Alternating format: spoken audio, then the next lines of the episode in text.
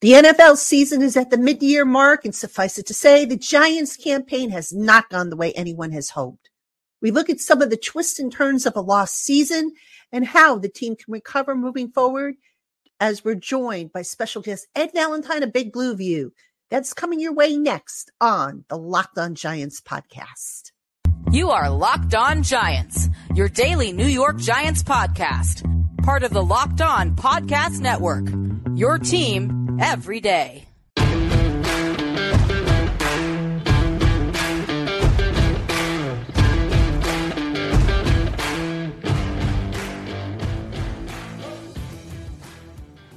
This episode of the Locked On Giants podcast is brought to you by Game Time. Download the Game Time app, create an account, and use the promo code Locked On NFL for $20 off your first purchase. Last minute tickets, lowest prices guaranteed.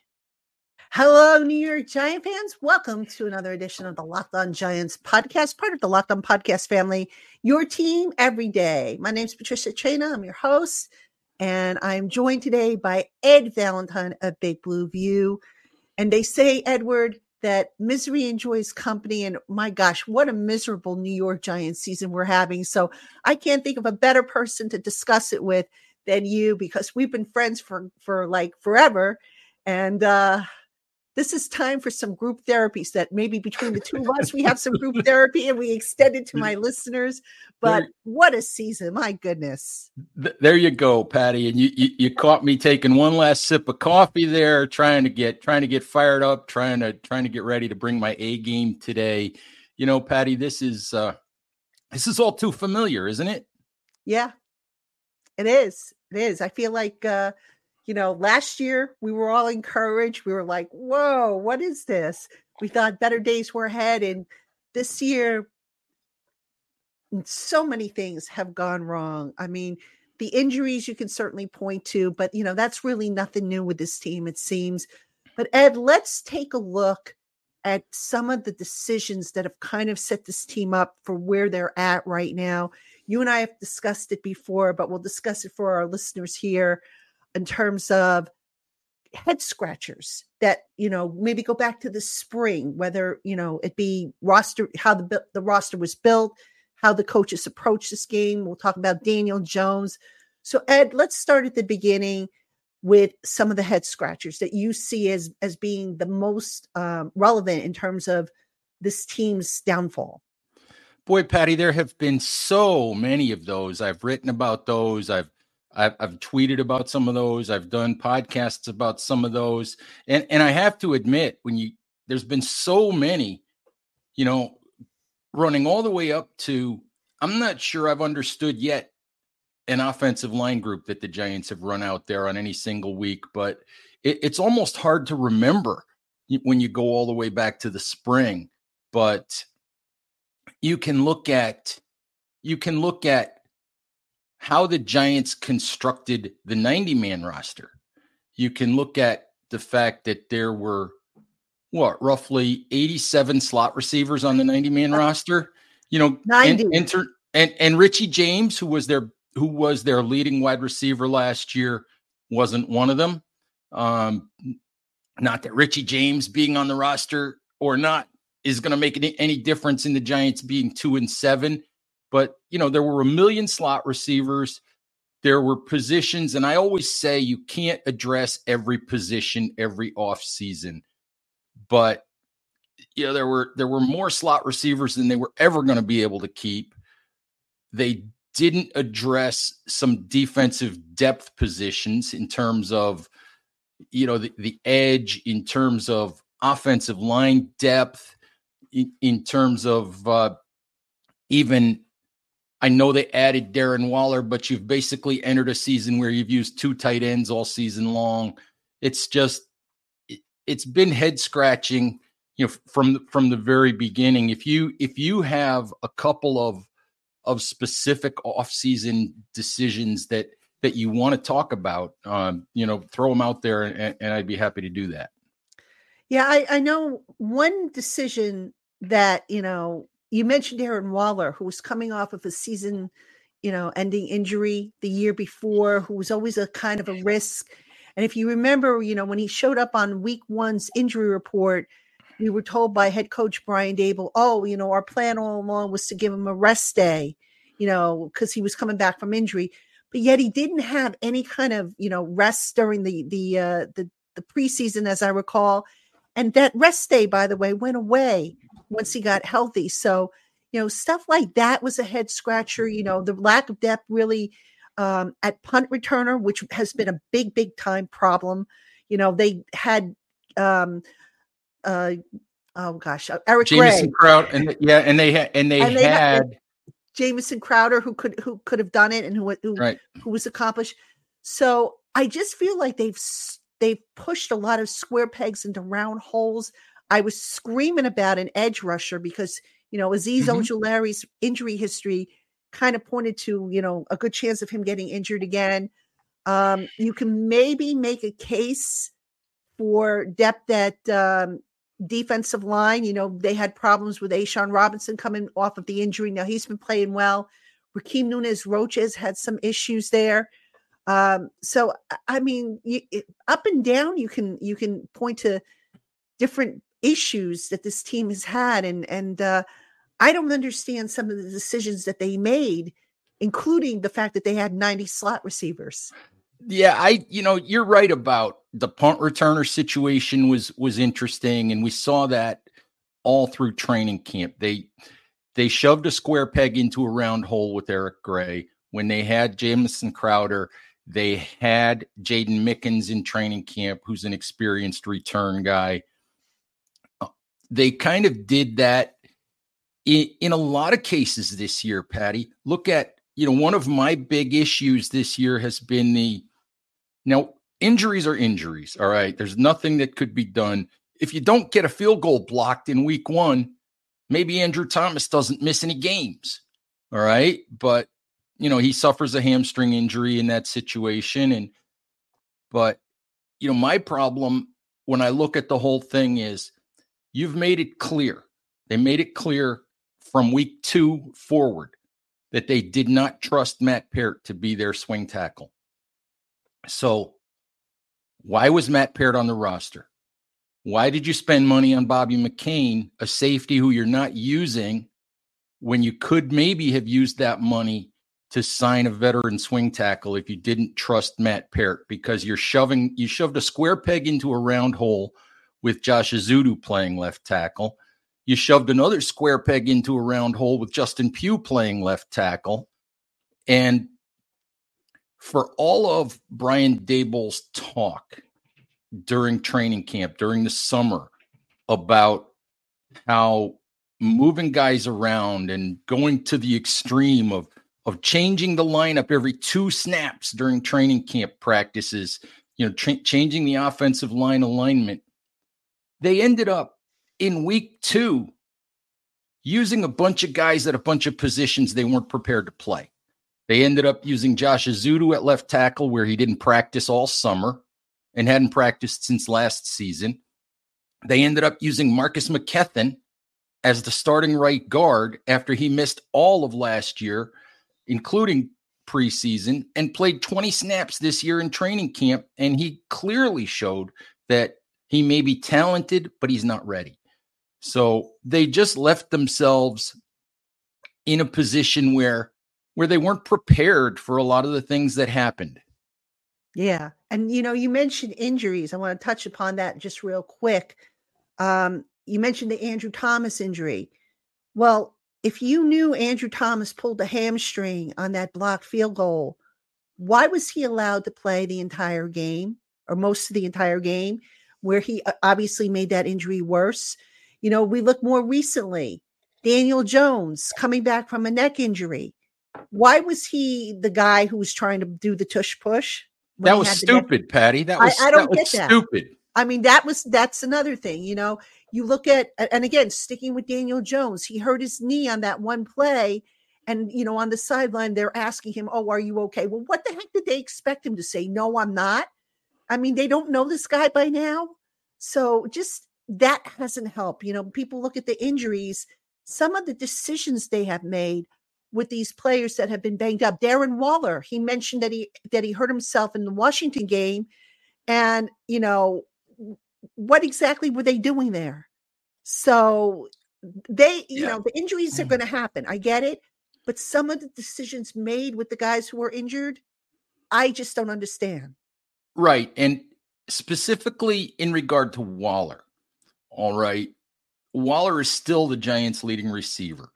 I fully understood the reason for the Giants trading for Darren Waller.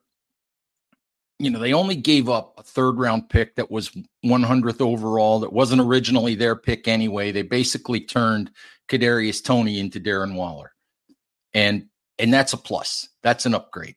Yeah, but there was always risk, and we're seeing the risk. And and it's interesting. You kind of mentioned it, Patty.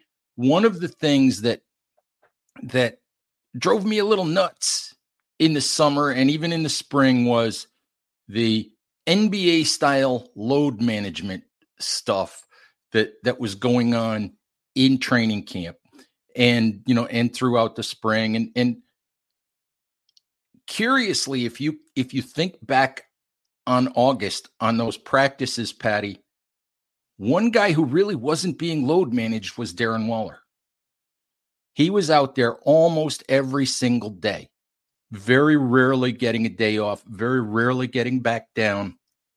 And yet we find out once the season comes that he has long term, I think he said he has long term nerve damage in that original hamstring injury that he has to manage. And and now he's dealing with a hamstring injury on the other side. And I don't know that one leads to the other, but it's again, it's a curious decision because you look at a guy with an, an injury history, and it felt like they were pushing a player with an injury history while they were backing off on some other guys. And and I don't know about you, Patty, but you know, we've talked there's just almost everything Joe Schoen and Brian Daboll did a year ago turned out right. And the things that didn't turn out right kind of got buried because the Giants had an unexpectedly successful season. For whatever reason, almost every decision that they've made this year, even the ones that I thought were right, like giving Daniel Jones a contract, even the ones that I thought were right, have all gone horribly wrong. Yeah. Well, we'll talk about the Daniel Jones contract after the break because that's a big one that I know a lot of people are asking about. So don't go anywhere, folks. We'll be right back.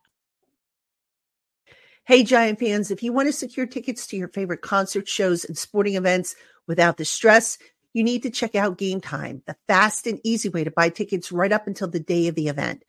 With amazing deals on last minute tickets and their best prices guaranteed, you can stop stressing over the tickets and start getting hyped for the fun that you're going to have. With Game Time, you not only get the lowest prices, you also get clear images of your seats and event cancellation protection. And if you find tickets in the same section and row for less, Game Time will credit you 110% of the difference. So go ahead and snag the tickets without the stress with Game Time.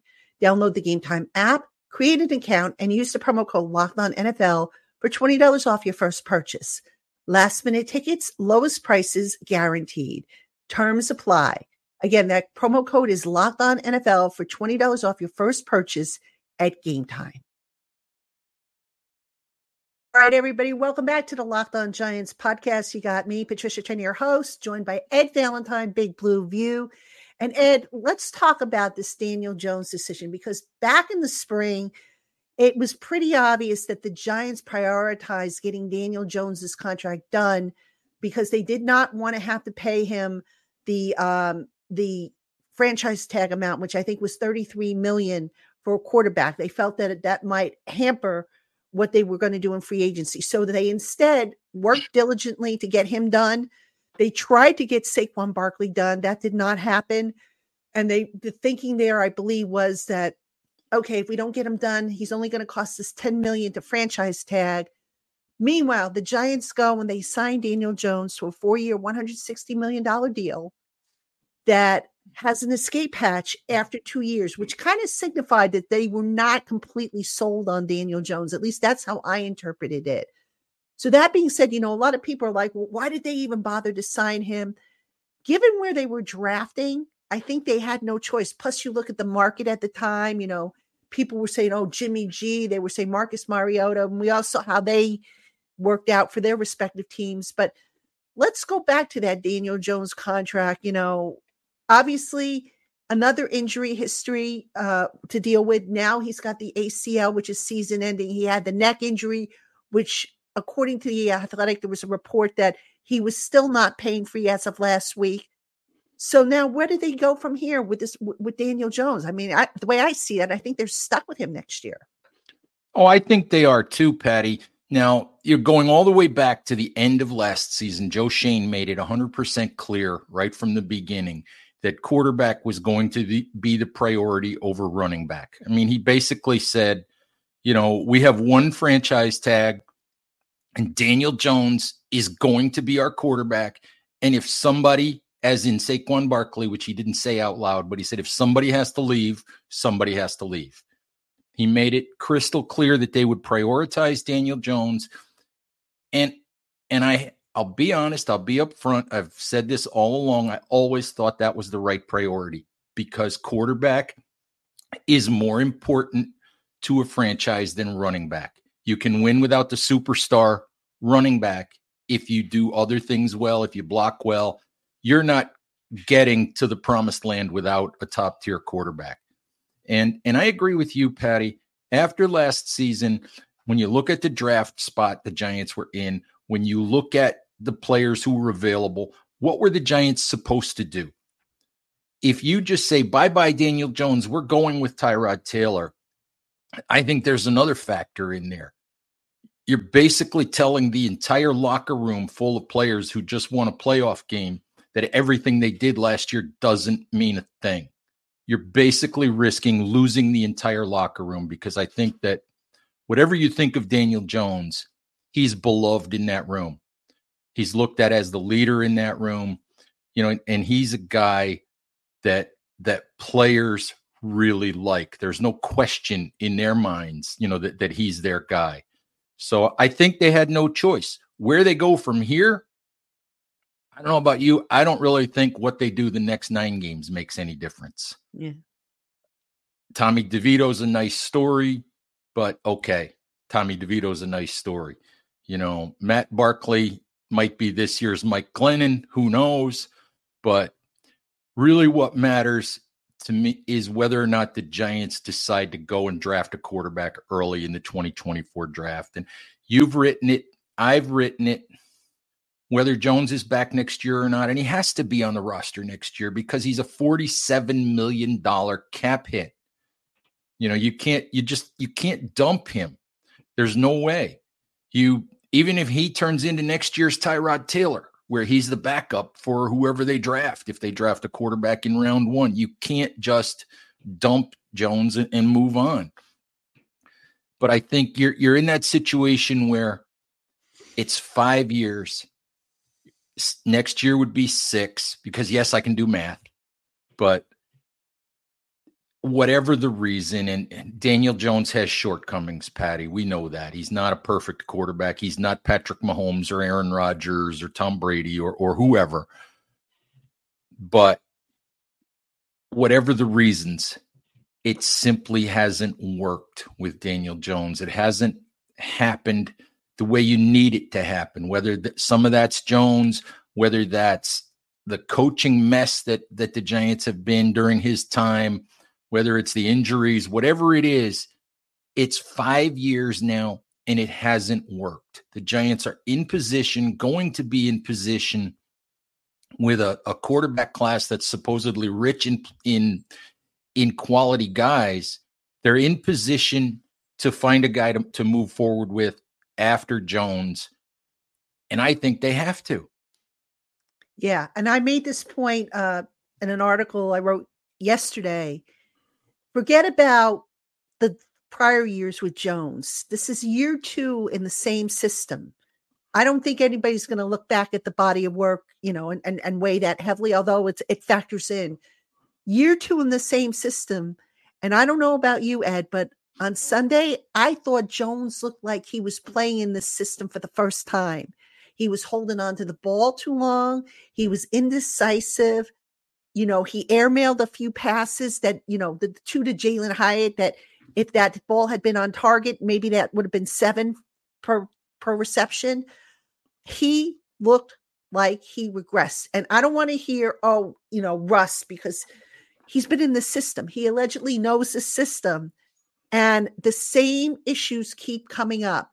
The slow processing time, which by the way is not a good thing when you have an offensive line that's maybe shaky with its pass protection. All right. just you you can't have that. And at this point, you know, if you're the coaching staff, if you're Joe Schoen, you got to say, all right, you know what? maybe we we look to to move on. We get a young guy in here who can process a little faster. Let Brian Daboll and and you know who, if it's Mike Kafka or whoever's the offensive coordinator next year, let them develop this guy. We have him on a rookie contract, and you're going to have a situation kind of similar to what they had in 2019 when Eli Manning got benched and he was carrying a 19 million dollar uh, base salary, and he was the most expensive backup quarterback in the league at the time that's where I think this is headed with Daniel Jones. Would you agree? Oh, I would I would definitely agree with that, Patty. It almost has to. And as I've said, you know, you're right. It's two years in the new system, and Daniel Jones looked awful on Sunday. And I wondered, he airmailed the first throw of the game. He threw two passes off target to Jalen Hyatt. He threw a ball to Darius Slayton that should have been intercepted. And I wondered if, as much as Daniel Jones wanted to be out there, I wondered if he knew he wasn't 100%. I wondered if he's still feeling some pain in that neck and he was uncertain, on top of the fact that he's sometimes uncertain anyway. You know, and I wondered how healthy he was to begin with, you know, yeah. being out there. I just wondered because he never looked comfortable from the very first snap. He never looked comfortable. He never looked confident. But the, the reality of it is, the reasons for why it doesn't work or hasn't worked with Daniel Jones don't matter anymore. It's been five years and it hasn't worked.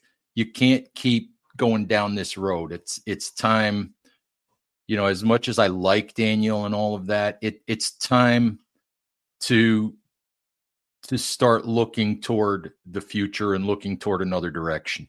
Right. You put a rookie contract uh, or a quarterback on a rookie deal and you build the team up the way it was supposed to be built, not this mm-hmm. haphazard way that they they you know granted they were kind of forced to go in that direction because of the success from last year that kind of toppled the the domino so to speak right i think it i think it changed a lot of the plan patty sure. the reality of it is i asked joe schoen way back when the when the jones contract was signed i remember asking him if if he had ever thought when he took this job that that he would have been in this situation.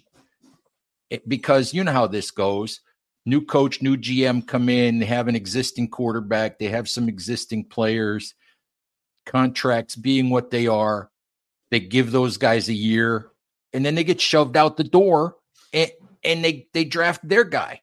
Right that didn't happen with Jones and, and Joe Schoen. I asked him, and he was very clear that no, I didn't think I'd be in this spot. I didn't think I'd be giving Daniel Jones a big contract. He said, if I'd have thought this was going to work out this way, I would have used the fifth year option.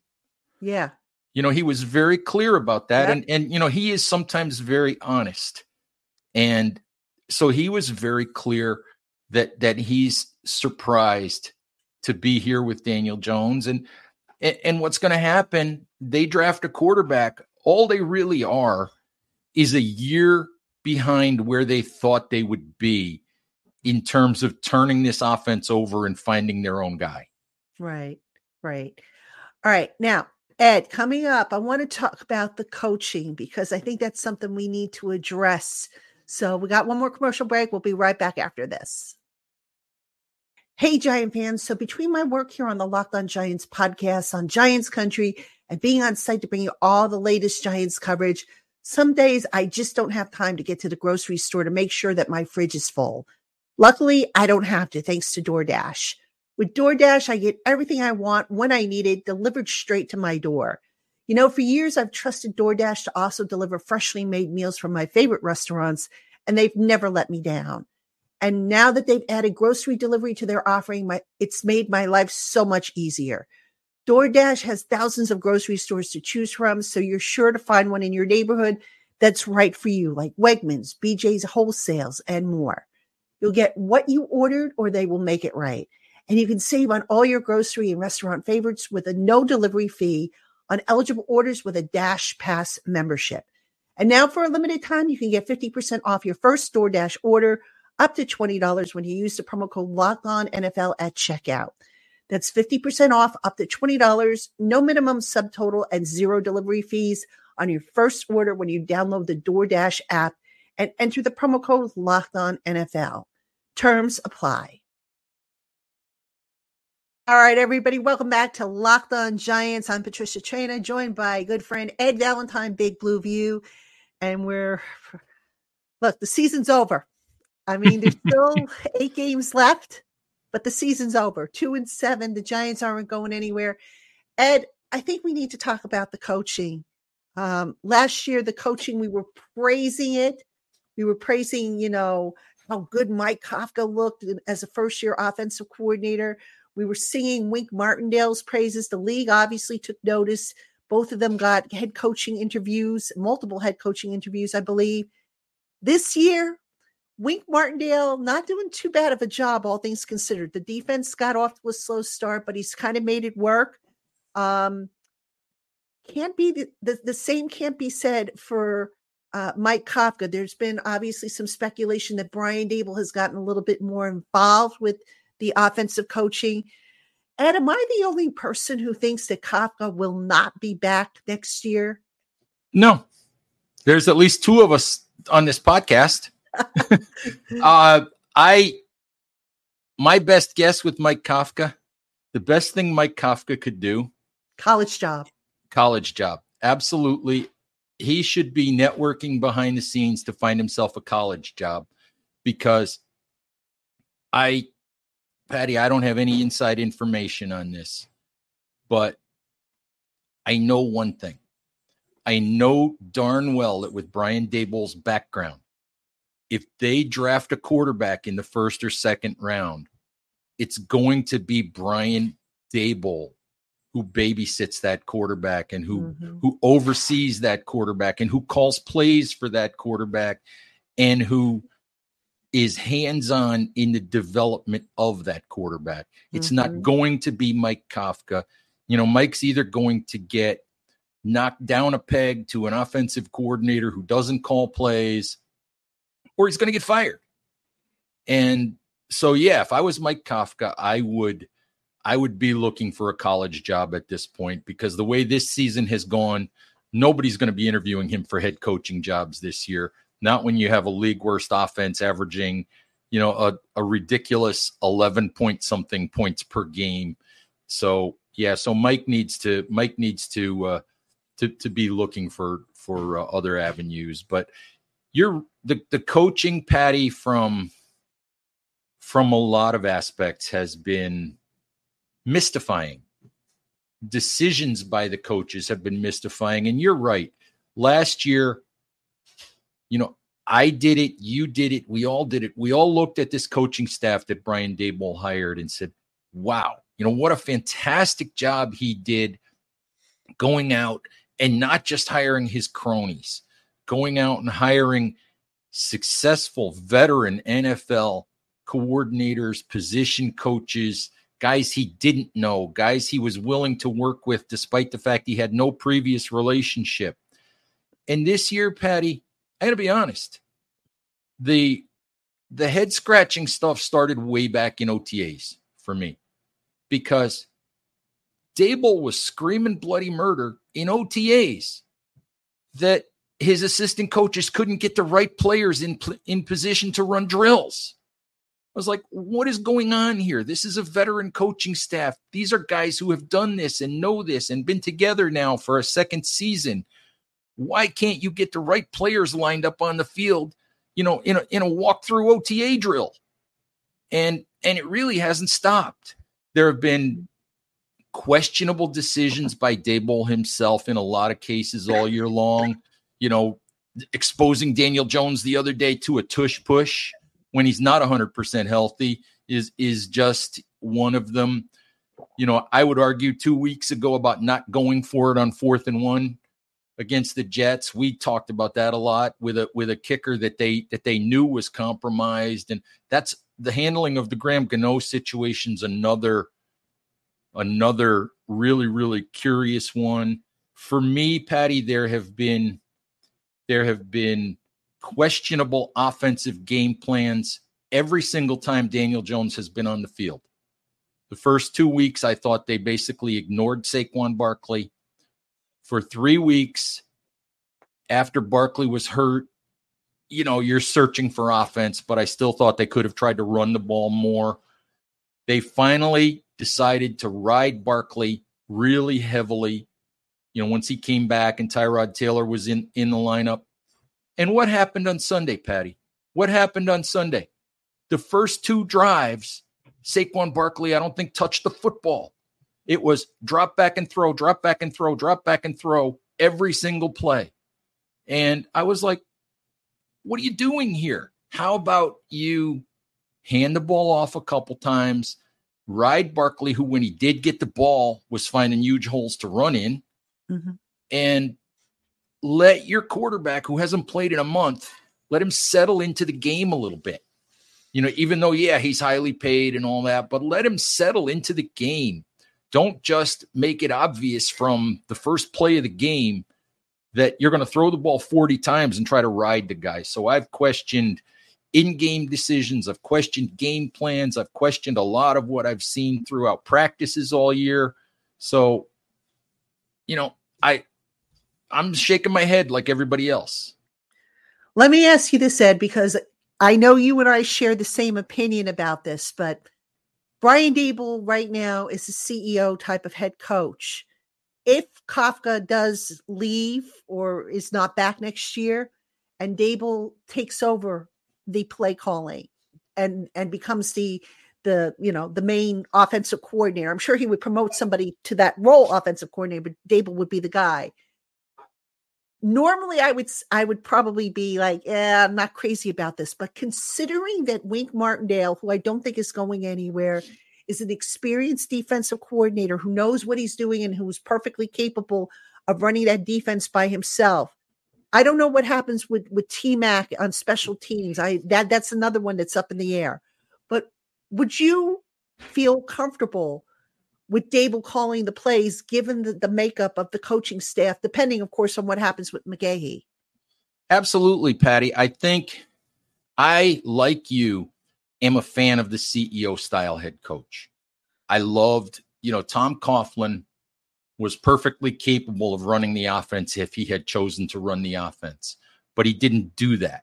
He allowed Kevin Gilbride to run the offense for years. He allowed Ben McAdoo to call the plays. And, and we know that behind the scenes and, you know, drive to drive, Coughlin had his impact. You know, it was, you know, it was a, it was, we're going heavy personnel here and, you know, whatever personnel package or whatever. Coughlin's imprint was all over both sides of the ball. But in this case, I agreed with Joe Schoen when he hired Brian Daboll that that you know Joe was clear that he wanted a CEO style head coach, and I think that was right for Brian Daboll for the simple reason that it allowed Brian Daboll to do something really important. It allowed Brian Daboll to get to know his entire roster. It allowed Brian Daboll to build relationships across the entire team defense, special teams guys. It allowed him to build relationships throughout the building, throughout the organization. And he's had two years to do that now. And and in my from my perspective, he's done a really good job of that. And you know, it was one of the things he was lauded for a year ago. But as I said earlier, if they're going to draft a young quarterback, if they're going to to get this offense turned around. It's Brian Daboll's neck that's on the line, you know, and and it's running an offense and calling plays is something he's good at, something he's always done well. So, at this point, with Wink Martindale running the defense, I, I have no problem with Daboll taking that over in in 2024 if he chooses to do so. Wouldn't be surprising if, if that's the direction they go. It makes Not at all. sense, especially Mm-hmm. as you said, if they draft a young quarterback to develop, which it looks like is a very, very strong possibility, especially as these losses continue to pile up. And if they have a top 10 pick, which you don't forget, they have an extra second round pick that if they need to package to move up, they will be able to maybe do so uh, with a team that maybe doesn't need a quarterback, but you know might want a another you know attractive player at a different position. So a lot of turnover coming in the off season. We still have eight more games. God help us all to get through. uh, you know what, Ed? Like I said, this has been therapeutic. Group hug for everybody because Uh, big old right group now. hug, Patty. Big Yeah, old group hug. group hug, that goes to all the listeners out there. It's been rough, guys. But anyway, that's going to do it for us here on the Locked On Giants podcast. Appreciate y'all tuning in, making us your first listen of the day, or if you watch on YouTube, your first watch of the day. And a shout out, by the way, to my Blue Crew, my everydayers, my newcomers, and everybody in between. Don't forget, keep it here all week long. We've got the crossover Thursday tomorrow with Marcus Mosher of Locked On Cowboys. That ought to be an interesting one. And then, of course, on Friday, we'll have another show for you. Check out Ed Valentine's work at Big Blue View. And of course, check out my written work at Giants Country. So for Ed Valentine, I'm Patricia Traina. Thank you all for tuning in, and we'll see you tomorrow.